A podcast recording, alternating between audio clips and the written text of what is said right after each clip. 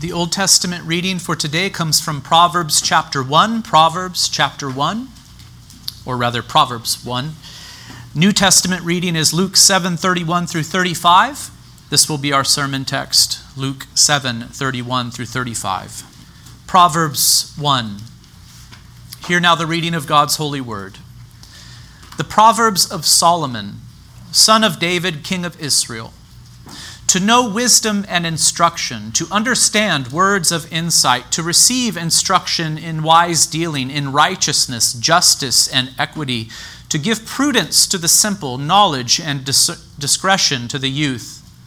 Let the wise hear and increase in learning, and the one who understands obtain guidance, to understand a proverb and a saying, the words of the wise and their riddles. The fear of the Lord is the beginning of knowledge. Fools despise wisdom and instruction. Hear, my son, your father's instruction, and forsake not your mother's teaching, for they are a graceful garland for your head and pendants for your neck. My son, if sinners entice you, do not consent. If they say, come with us, let us lie in wait for blood, let us ambush the innocent without reason. Like Sheol, let us swallow them alive and whole, like those who go down to the pit. We shall find all precious goods. We shall fill our houses with plunder. Throw in your lot among us. We will all have one purse. My son, do not walk in the way with them. Hold back your foot from their paths, for their feet run to evil, and they make haste to shed blood. For in vain is a net spread in the sight of any bird, but these men lie in wait for their own blood. They set an ambush for their own lives. Such are the ways of everyone who is greedy for unjust gain. It takes away the life of its possessors. Wisdom cries aloud in the street. In the markets, she raises her voice. At the head of the noisy street, she cries aloud. At the entrance of the city gate, she speaks. How long, O simple ones, will you love being simple? How long will scoffers delight in their scoffing, and fools hate knowledge? If you turn at my reproof, behold, I will pour my spirit to you.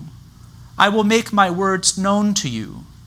Because I have called, and you refuse to listen, have stretched out my hand, and no one has heeded. Because you have ignored all my counsel and would have none of my reproof, I also will laugh at your calamity. I will mock when terror strikes you. When terror strikes you like a storm and your calamity comes like a whirlwind, when distress and anguish come upon you, then they will call upon me, but I will not answer.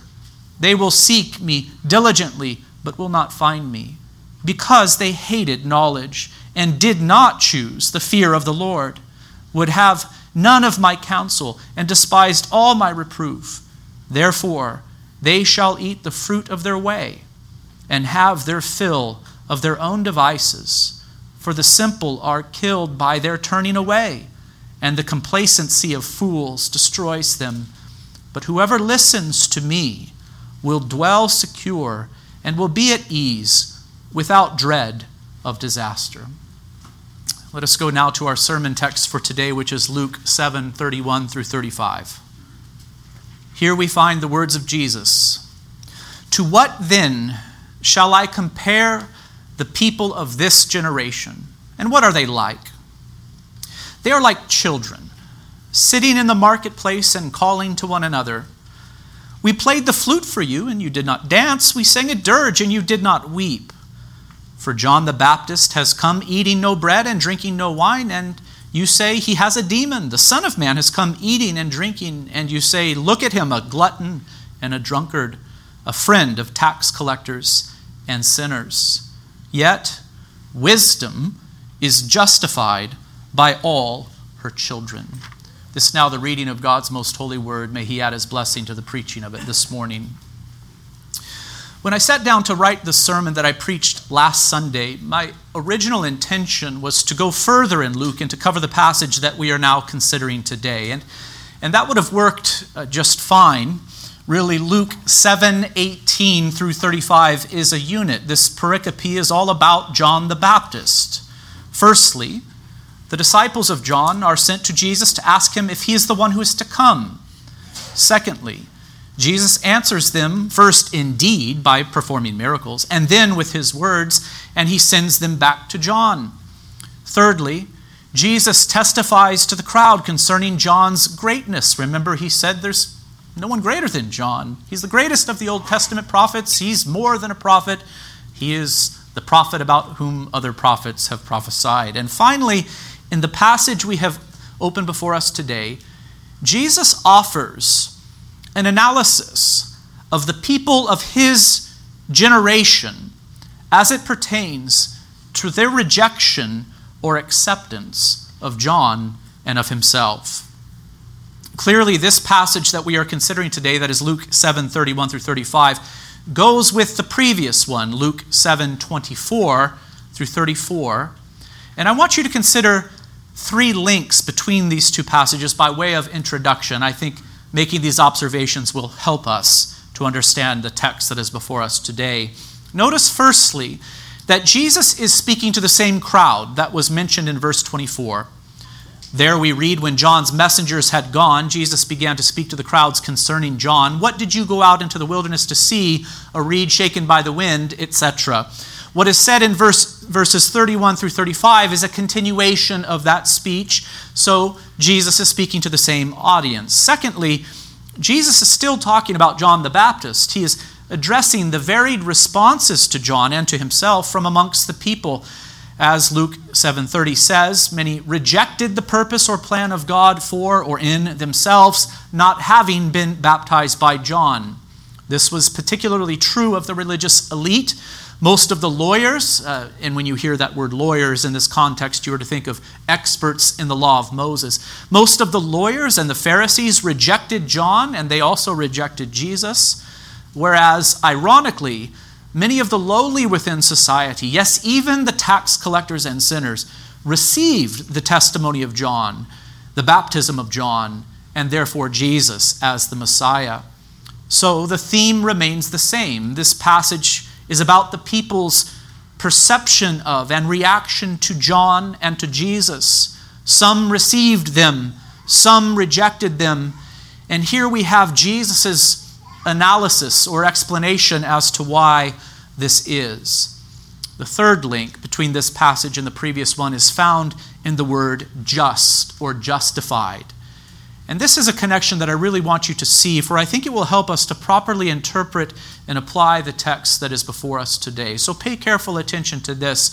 The word just or justified appears in our text for today, and it also appeared in the one we considered last Sunday. In the previous sermon, we considered the words of Jesus found in Luke 7:28. He spoke to the crowd saying, I tell you, among those born of women, none is greater than John, yet the one who is least in the kingdom of God is greater than he.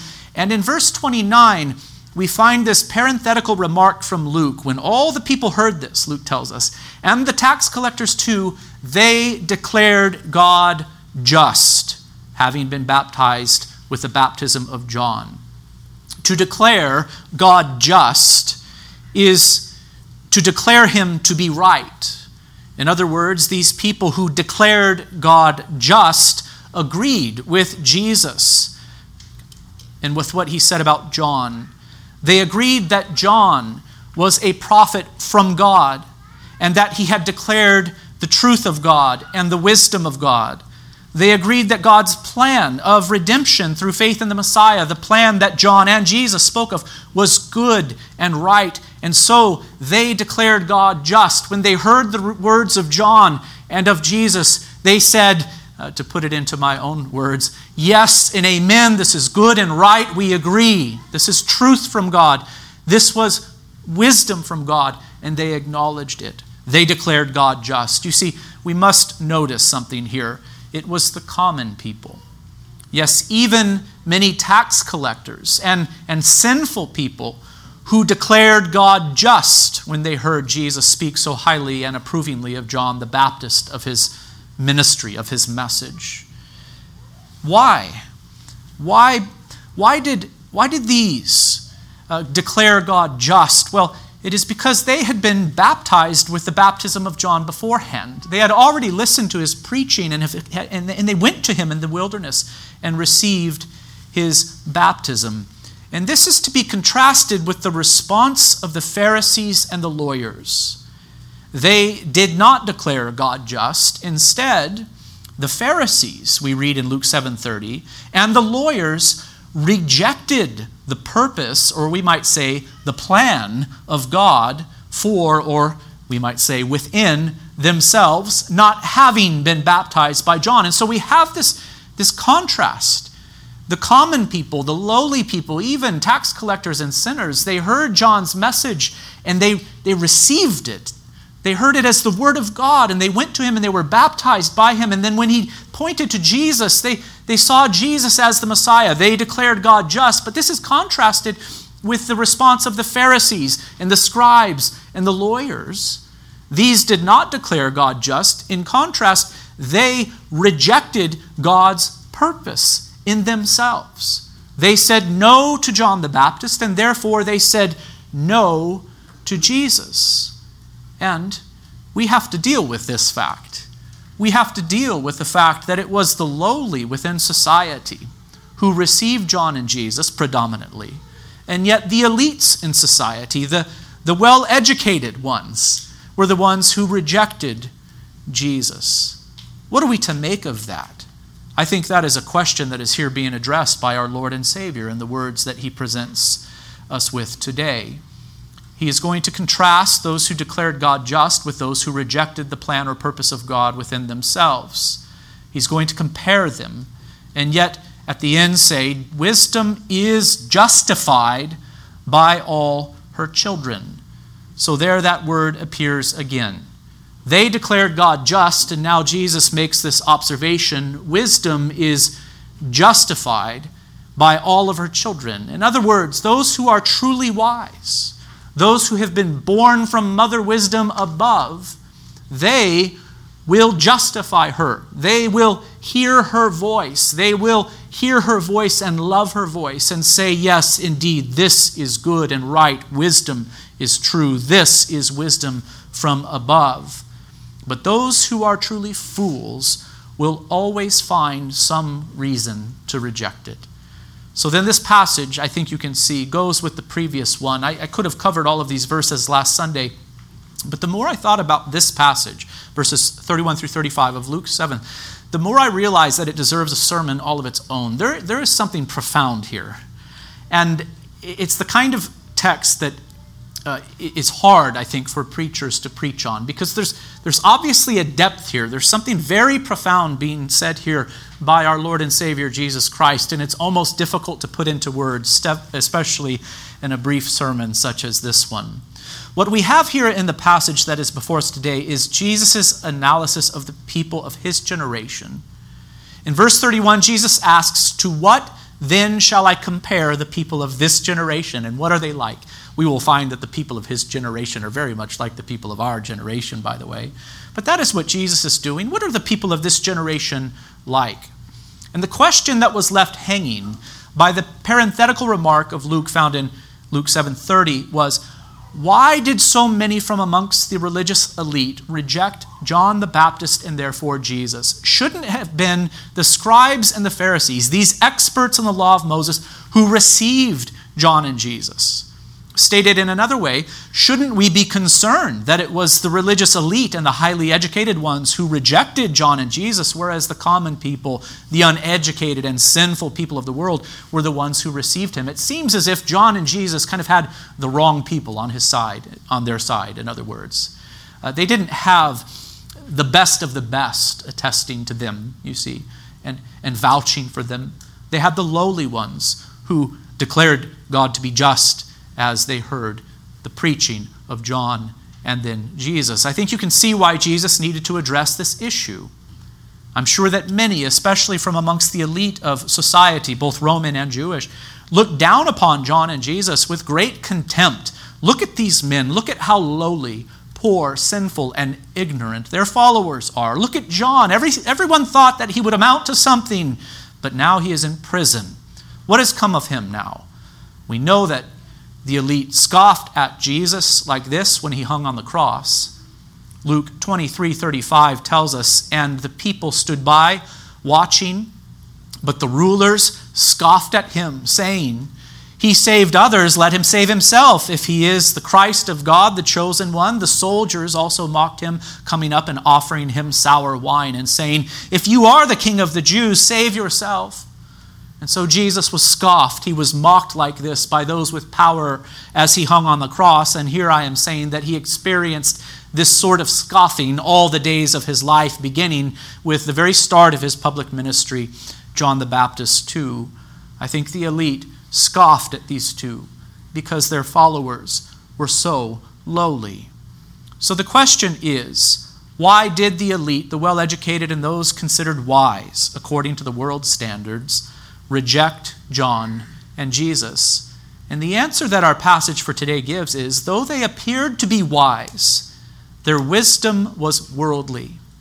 Truly, they were fools. And why did so many poor, uneducated, and lowly sinners follow John and Jesus? The answer that our passage gives is, though they appeared to be foolish according to the world's standards, truly they were wise. By God's grace, they had received and submitted to God's wisdom from above. Yet wisdom is justified by all her children, Jesus says. In other words, those who are truly wise, those who are born from the wisdom from above, will agree with and approve of true wisdom when they see it or when they hear it. John the Baptist preached God's wisdom. Jesus, hear this, is the wisdom or word of God incarnate. And all who receive these are truly wise. They are the children of Mother Wisdom. All who reject John and Jesus, though, are fools. For in rejecting these, they reject the very wisdom or plan or purpose of God for their salvation. Now, we will return to this saying, yet wisdom is justified by all her children, and to the theme of true wisdom at the end of this sermon. For now, I want to walk through our text together. It really is made up of three parts. Firstly, we find a comparison. Secondly, we find Jesus' explanation of the comparison. And thirdly, Jesus gets to the crux of the issue with the statement, "Yet wisdom is justified by all her children." In verse 31, Christ asks, "To what then shall I compare the people of this generation, and what are they like?" So he is about to analyze the people of his day and explain what they are like and why they live as they do. And he will do so by way of comparison. The comparison is found in verse 32. Jesus says, "They are like children sitting in the marketplace and calling to one another. 'We played the flute for you, and you did not dance. We sang a dirge, and you did not weep.'" I think it is very important for us to first picture the scene that Jesus has painted. And I think it is important for us to make note of each individual part of this scene. This really struck me as I studied this text. Jesus could have painted any scene that he wanted to. He painted this one. It's a very simple scene. It's a very brief passage. I think every little detail of this picture that Jesus paints in this comparison is to be noticed. Firstly, notice that Jesus compares the people of his generation to children. And by the way, it will become clear that he is thinking of those who have rejected John and him. He compares the unbelieving ones, the scribes and the Pharisees in particular, to children. And so already you can see that this is going to be a scathing critique of them. Now, I must say, children are wonderful. They are precious. They are to be honored and cherished. Indeed, there is nothing wrong with being a child. It is good for children to be children. Children should not be expected to think and to act like adults. They must be nourished and given time to grow physically, mentally, and spiritually. They must be given time to grow in wisdom. And even Jesus had to grow like this. Isn't that interesting? Remember, Luke tells us that when Jesus was a young person, he increased in wisdom and in stature and in favor with God and man. So Jesus Christ himself was once a child. And when he was a child, he thought like a child. But he grew in wisdom. He also grew in stature. He grew up, as all children do, until he obtained manhood and the fullness of maturity. It is good for children to be children, but children are to mature into adulthood with the passing of time. I'm sure you would agree that it is not good for an adult to be compared with a child, and that is what Jesus is here doing. He is saying these scribes, these lawyers, these Pharisees, these people, the elite, that you esteem so highly, you know what I'll compare them to? They are like children. When an adult is compared to a child, it indicates that the adult has failed to mature. It indicates that the adult has failed to obtain true wisdom. Jesus compared the people of his generation to children. I want you to notice another thing about the picture that Jesus paints.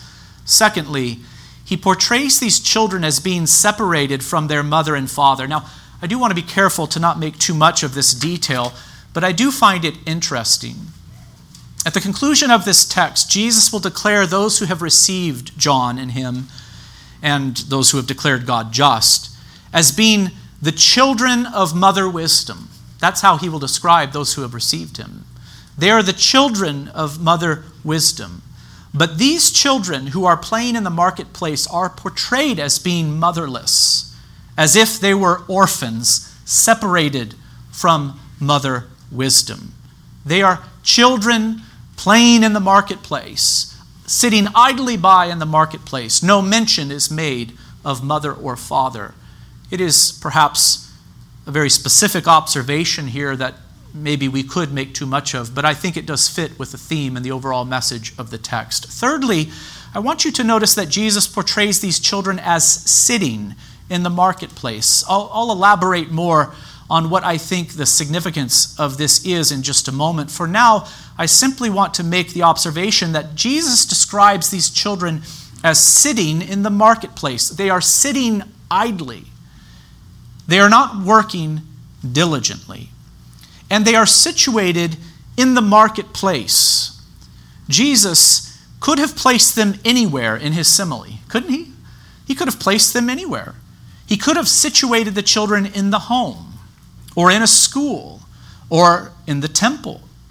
But these locations would have given the impression that the children were pursuing higher things. Wisdom from the family, knowledge from the school, or communion with God at the temple. But no, Jesus portrays these children as sitting idly in the marketplace, for these children are worldly children.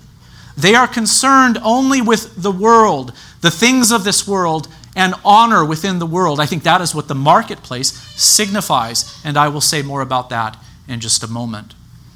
Fourthly, as the children sit in the marketplace, what are they doing except playing games? They wish only to be entertained and pleased by those who pass by. And if they are not pleased, they ridicule, complain, and scoff at those who have failed to meet their expectations. They call out to one another in the marketplace saying, "We played the flute for you and you did not dance. We sang a dirge and you did not weep." In other words, we wanted you to dance when we played the happy and joyous song. Why didn't you dance? And we wanted you to cry when we played the sad, mournful song. Why didn't you cry? Why didn't you conform yourselves to our expectations? You've let us down. And those children who listened to the happy music and sad song were moved by neither as they should have been. They cried out to one another, saying these things.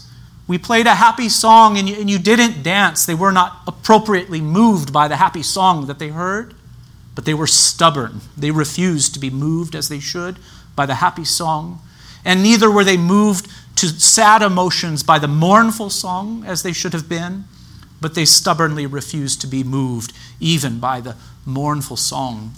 It is quite an interesting and a bit complex picture here that Jesus paints of these children playing in the marketplace, wishing to be entertained, wishing to be pleased, wishing that others would conform themselves to their desires. Fifthly, Jesus portrays these children as being never pleased. They constantly find fault. They constantly find reason to complain. You've probably met children like this. They are impossible to console. And with discipline, a child ought to grow out of this. But there is little hope for these self-centered orphan children who spend all of their time playing in the marketplace and seeking to be pleased by the things of this world. Well, I hope the picture that Jesus painted is clear in your mind. To what shall I compare the people of this generation, and what are they like, he asked. They are like children, sitting in the marketplace and calling to one another, we played the flute for you and you did not dance, we sang a dirge and you did not weep.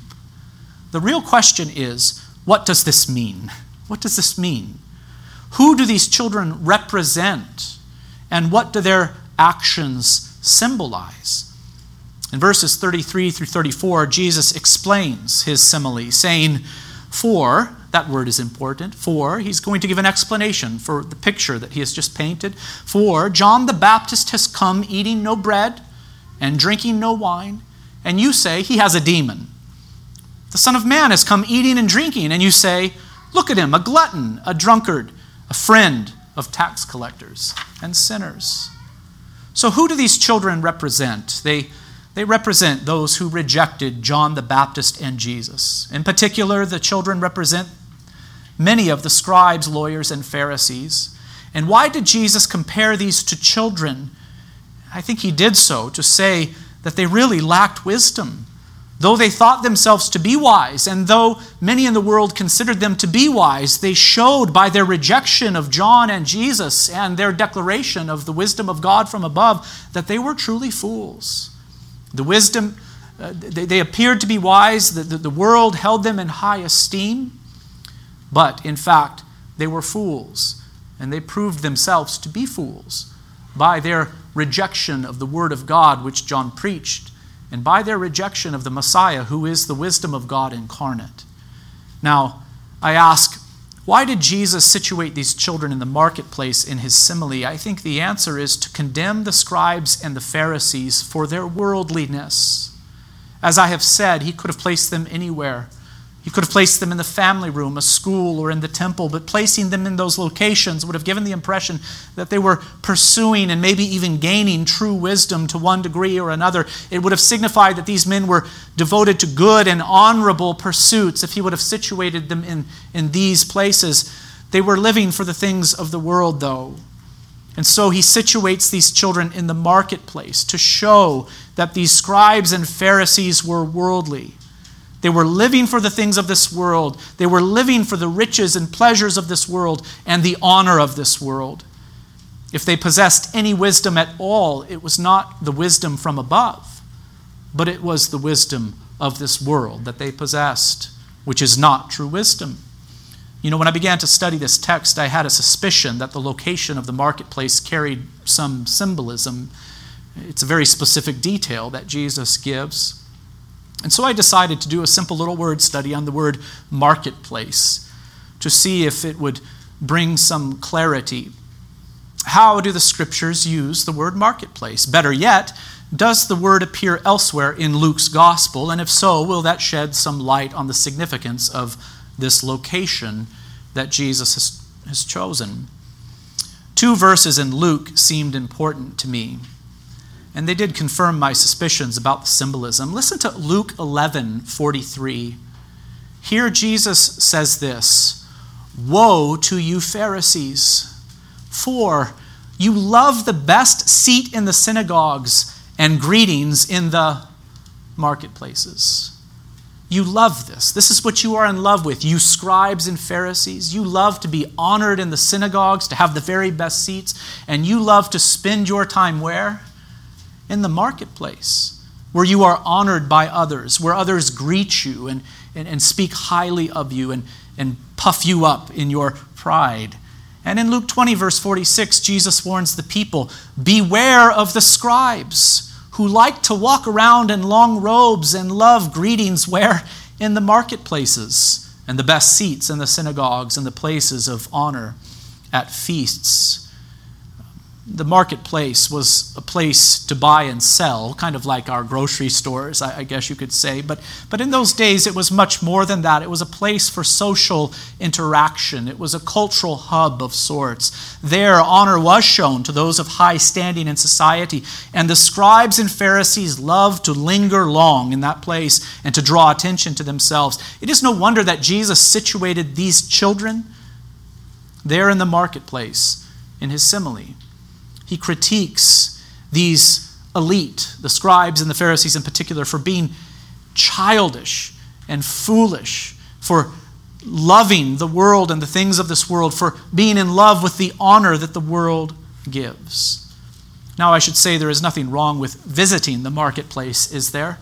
After all, to live in this world, we need the things of this world. We need bread, we need meat, etc. And there is nothing wrong with social interaction. It also is needed and it is good. However, these children in the simile did not visit the marketplace to do business there, did they? But rather, they sat in the marketplace. They lingered there. They played there. And by children, I mean the prideful, unbelieving, unwise, and worldly scribes and Pharisees about whom Jesus was speaking. Now, what are we to make of the sad songs and the happy music that these children played in the marketplace? What do they signify in Jesus' simile? It seems to me that they signify the ministry of Jesus and John the Baptist, respectively. The ministry of John the Baptist can be compared to a sad, mournful song. We know that John lived an ascetic life of prayer and fasting. He wore rough clothes. He subsisted on locust and wild honey. He preached a message of repentance. He said to the crowds that came out to be baptized by him, "You brood of vipers, who warned you to flee from the wrath to come? Bear fruits in keeping with repentance, and do not begin to say to yourselves, 'We have Abraham as our father,' for I tell you, God is able from these stones to raise up children for Abraham. Even now the axe is laid at the root of the trees. Every tree, therefore, that does not bear good fruit is cut down and thrown into the fire." That is Luke 3, 7 through 9. John was the last of the Old Testament prophets. He came preaching law and gospel, but I think we could say that the stress was placed on the law with John. And how did these children, or those whom these children represent, respond to the mournful dirge of John the Baptist? How did they respond? Here I am talking about the scribes and the Pharisees. They heard the mournful song, the sad song of John the Baptist. And how did they respond to that? Well, they should have wept. They should have mourned concerning their sin, shouldn't they have? But they did not. These scribes and the Pharisees, they heard the preaching of John the Baptist. They considered his serious way of life, and they were not moved by it. They were not moved by it as in the least. And that is what Jesus critiques in verse 33. John the Baptist has come eating no bread and drinking no wine. He's lived out in the wilderness. He's lived an ascetic life, a difficult life, a hard life. He came and he has preached a hard message, a message about sin and repentance and the need to turn from it. And what did you do, you scribes and Pharisees? You brushed him off. You brushed him off. You put him to the side by saying, "He has a demon." They were not moved by the sad song that John the Baptist sang. They did not mourn. They did not mourn, but they only brushed him to the side saying, "He has a demon. He's too serious. He's too harsh. He's too extreme." And so they did not receive his message. The ministry of Jesus, on the other hand, can be compared to the happy song. No doubt Jesus commands repentance too. But we see that he was abundantly gracious and kind to sinners and those who were sick and the weak and the poor. He touched them. He healed them. He ate with them. This is what Jesus mentions in verse 34. He says, "The Son of Man," and that is his favorite title for himself, "has come eating and drinking, and you say, 'Look at him, a glutton and a drunkard, a friend of tax collectors and sinners.'" You see, they brushed Jesus to the side also. The scribes and Pharisees, they're like children who just will never be pleased with anything. How should they have responded to the happy song, the gracious and joyous song of Jesus, the Son of Man? They should have danced, right? Just like children tend to dance when someone plays the flute for them. They should have danced. That's how they should have responded to his happy message.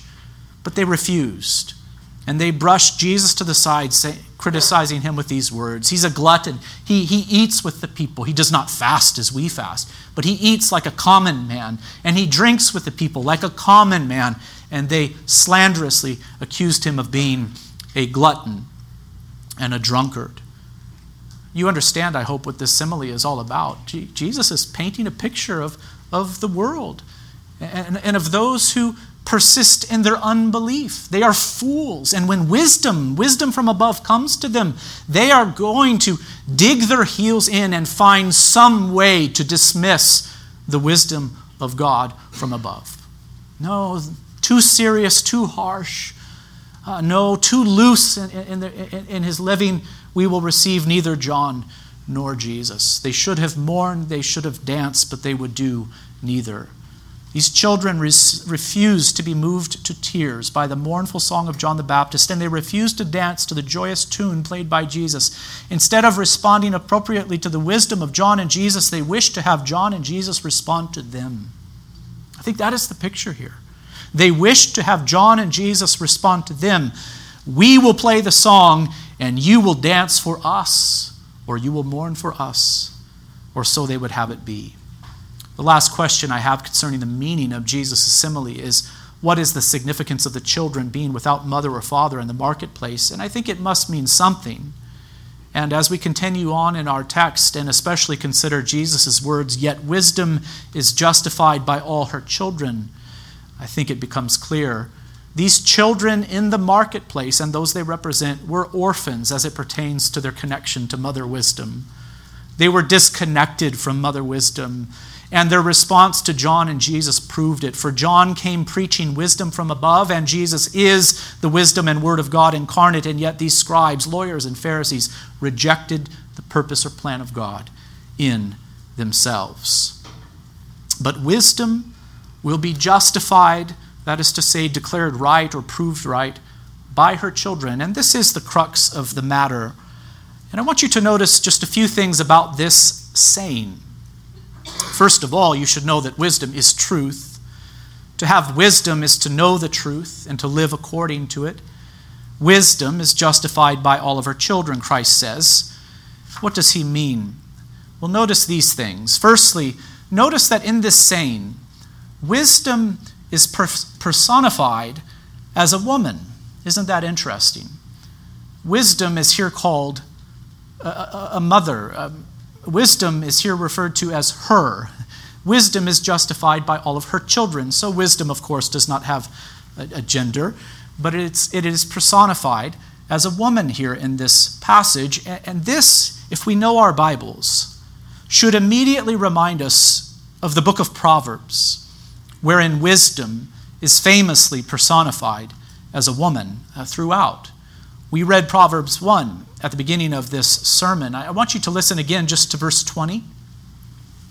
There, Proverbs 1 says, verse 20, "Wisdom cries aloud in the street, and in the markets she raises her voice." Now, isn't that interesting? Did you notice that connection between Proverbs 1:20 and Jesus' words here? Where is wisdom crying aloud in Proverbs 1? In the streets, in the marketplaces. The picture is this: wisdom is present in the world. Wisdom is present in the world, and she is crying out to the world. She's crying out in the street. She's even crying out in the marketplaces. I continue now to quote Proverbs 1:20. "At the head of the noisy streets she cries out. At the entrance of the city gate she speaks." And what does she say? What is she saying? She's crying out to those who are in the marketplaces and in the streets. Yes, she's crying out even to these orphan children who are playing. And she is saying, "How long, O simple ones, will you love being simple?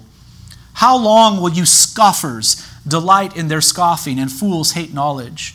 Now, I will not reread the entire proverb. I think you're able to see that when Jesus said what he said here about children playing in the marketplace, and wisdom being justified by all of her children, he definitely has Proverbs 1 in the back of his mind. He wants us to go there. He is suggesting that we go there to consider what true wisdom is and how it is to be obtained.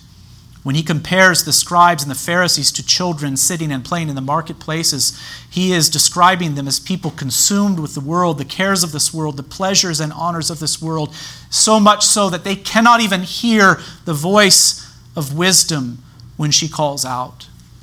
And when she did call out to them, when did she do it? Well, we are to say it was through the preaching of John the Baptist. It was through the preaching of Christ. As John the Baptist and Christ came proclaiming the good news of the kingdom of God, they were calling out and preaching wisdom to the people. And yet so many would not hear it. They were deaf to it because they were so consumed with the world and the things of this world. But wisdom is justified by all her children. In other words, the true children of wisdom, they will hear her voice and they will declare her to be right and good and just. Secondly, I want you to notice that wisdom is not only personified as a woman here by our Lord, but as a mother who begets children. Brothers and sisters, I think there is something very profound here, something very insightful.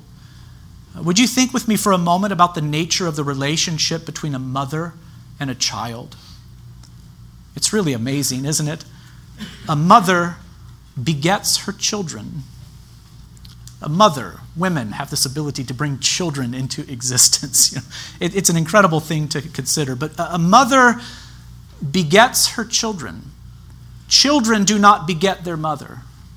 Stated differently, a mother exists independently from her children, and then she brings them into existence. Never does a child exist independently from their mother and bring her into existence. No, a mother gives birth to her children. A mother nurses them. A mother teaches them, and then a mother disciplines them to maturity. And so it is with the relationship between true wisdom and those who grow to be wise. Truly wise people are born from wisdom.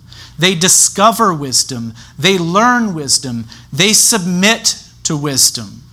Wisdom, that is to say, truth, exists outside of them, and they, by the grace of God, who alone is wise, see 1 Timothy 1:17. They come to see and to know wisdom. Wisdom is not created by man. It can only be recognized, submitted unto, and received.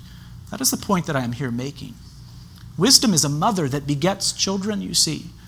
And I think this has been a perennial problem where people believe that they have the power and the authority to create truth for themselves, or to grow wise in and of themselves. But really, in so doing, if they will not honor God, if they will not fear God and submit themselves to His Word and to His revelation, both in nature and in Scripture, they will wind up being truly fools. Their wisdom, whatever wisdom they possess, is not wisdom from above. It is the wisdom of this world. It is the wisdom of their own mind. And as intelligent as they may be, they are fools indeed if they do not honor God, who is alone wise. All of this does remind me of what Paul says about true wisdom in 1 Corinthians 1:18 and following. I want to read this passage to you because I think it is deeply connected with Proverbs 1 and with what we are considering in Luke 7. Listen to Paul's words in 1 Corinthians 1 in verses 18 and following. He speaks to Christians saying, "For the word of the cross is folly to those who are perishing." To those who are perishing, to those who are dead in their sins and on their way to hell, when they hear about the word of the cross, they say, "That's foolish." But to us who are being saved, it is the power of God. For it is written, "I will destroy the wisdom of the wise, and the discernment of the discerning I will thwart." Paul then asks, "Where is the one who is wise? Where is the scribe?" He's speaking of the church. Where's the wise person? Wise according to this world. Where's the scribe in the church? Where's the debater of this age? Has not God made foolish the wisdom of the world? For since in the wisdom of God, the world did not know God through wisdom, that is through Christ, it pleased God through the folly of what we preach to save those who believe. For Jews demand a sign and Greeks seek wisdom, but we preach Christ crucified, a stumbling block to Jews and folly to Gentiles, but to those who are called, both Jews and Greeks, Christ, the power of God and the wisdom of God. What a wonderful statement. Here, Paul is saying the same thing that Jesus has said in the phrase, but wisdom is justified by all her children. What he is saying is that those who are called of God, those who are called by his word and spirit, when they hear the gospel of Jesus Christ, when they hear about the cross of Christ, when they hear about God's plan of salvation and how it has been accomplished, when they hear that, they go, this is the wisdom of God. It is truth. Amen. And they justify God. They justify wisdom. But what does the fool do?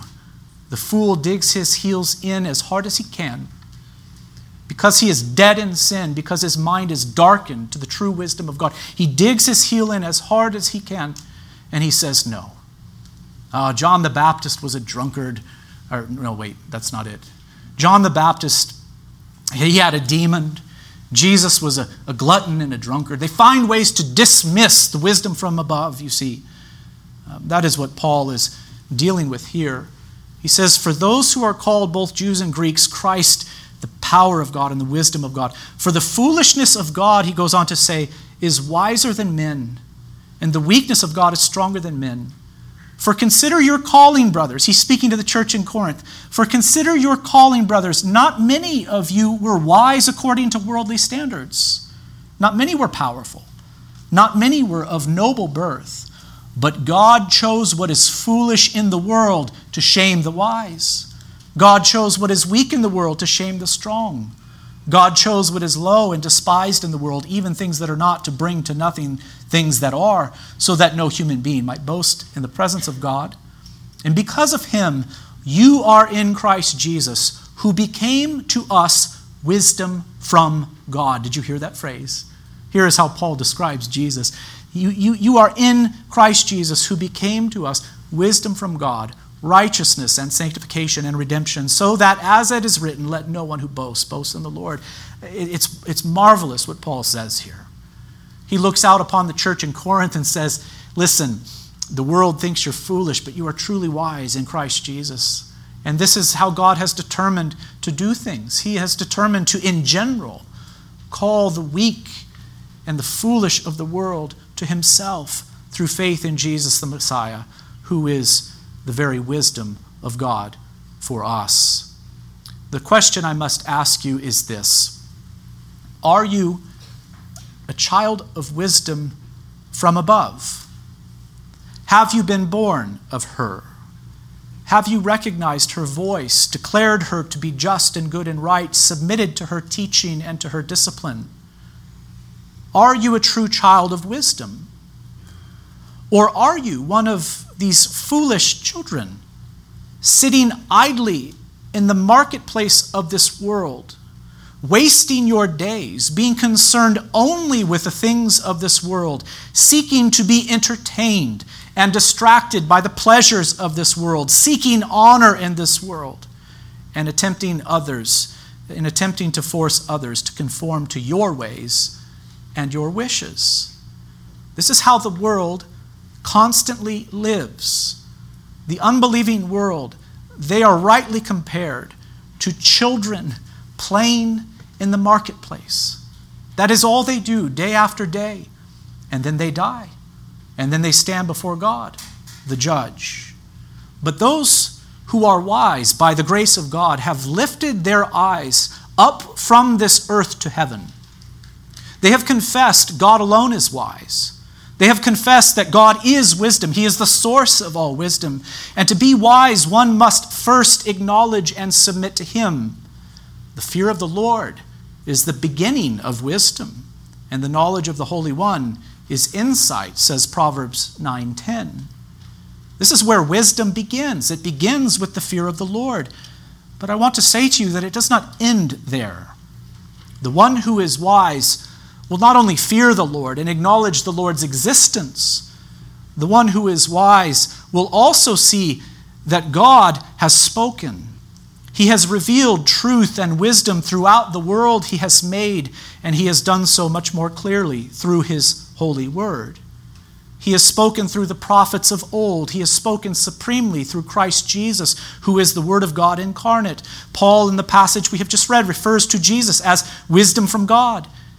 And now we have the Scriptures. So then those who are truly wise will not only fear the Lord, they will also hear God's voice, the voice of wisdom itself, in the Scriptures, and declare Him to be just. Those who are wise put away all filthiness and rampant wickedness, and they receive with meekness the implanted word, which is able to save our souls. That is James 1:21. The one who is wise will also recognize the wisdom of God's plan of redemption through faith in Jesus the Messiah, who lived, died, and rose again for sinners. Paul says, the word of the cross is folly to those who are perishing. For those who are perishing, when they hear of God's plan of salvation, when they hear that salvation has been obtained through this Jesus who was born of a virgin and laid in a manger, this Jesus who lived a poor and humble life, this Jesus who was brutally beaten and hung on a cross, when they hear that salvation has been obtained by this one, they scoff. This is foolishness. This is foolishness. I don't even think we need a Savior. This is nonsense. And if we did need a Savior, He wouldn't look like this. He wouldn't look so pitiful and weak. He would have been strong. He would have been powerful. He would have been noble. You see, the non-believer, the one who is unregenerate, will look at the gospel of Jesus Christ and God's plan of redemption, and they will say, it is folly. But to us who are being saved, it is the power of God. The way to wisdom, friends, begins with the fear of the Lord. It continues through submission to God's word, and it reaches its pinnacle at the cross of Christ, where the eternal Word of God incarnate was crucified for us. Wisdom will be justified by her children, and this is why we are content to simply preach Christ crucified and risen here in this place. The world will consider the message of the cross to be folly. Never will they be satisfied. Never will they be satisfied. I think you see where I'm going with this. I think there is this tendency amongst churches today to try to please the non-believing world, to soften the message of the gospel, to not say offensive things, but to appeal to the world, to the non-believing world. This is foolishness. This is utter foolishness. It may be that churches will grow in this way for a time, but unless God regenerates a person, you see, unless He calls a person to Himself by His word and Spirit, they will not remain in Christ. They will flourish for a time, perhaps, but when the scorching heat of the sun burns down upon them, they will wither, you see. Or when the cares of this world grow up, they will be choked out.